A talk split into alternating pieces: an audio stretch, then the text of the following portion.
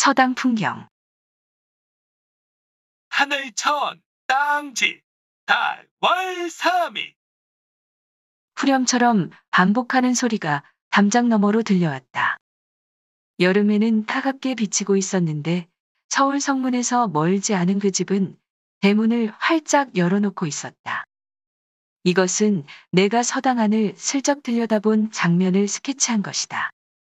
남자아이들이 관을 외면서 그 소리에 맞추어 앞뒤로 몸을 흔들어댔다. 나이 많은 서당 훈장은 실내용 모자를 쓰고 앉아서 마치 조각상처럼 미동도 하지 않았다.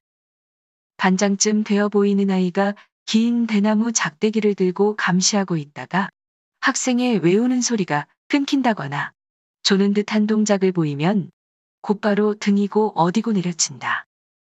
학생들이 외국인 화가가 보는 가운데 한동안 크게 글을 읽어서 그런지 목이 말랐나 보다. 훈장의 부인이 마당으로 나오더니 바가지로 마당에 묻어둔 물독에 물을 퍼서 학생들에게 먹여주었다.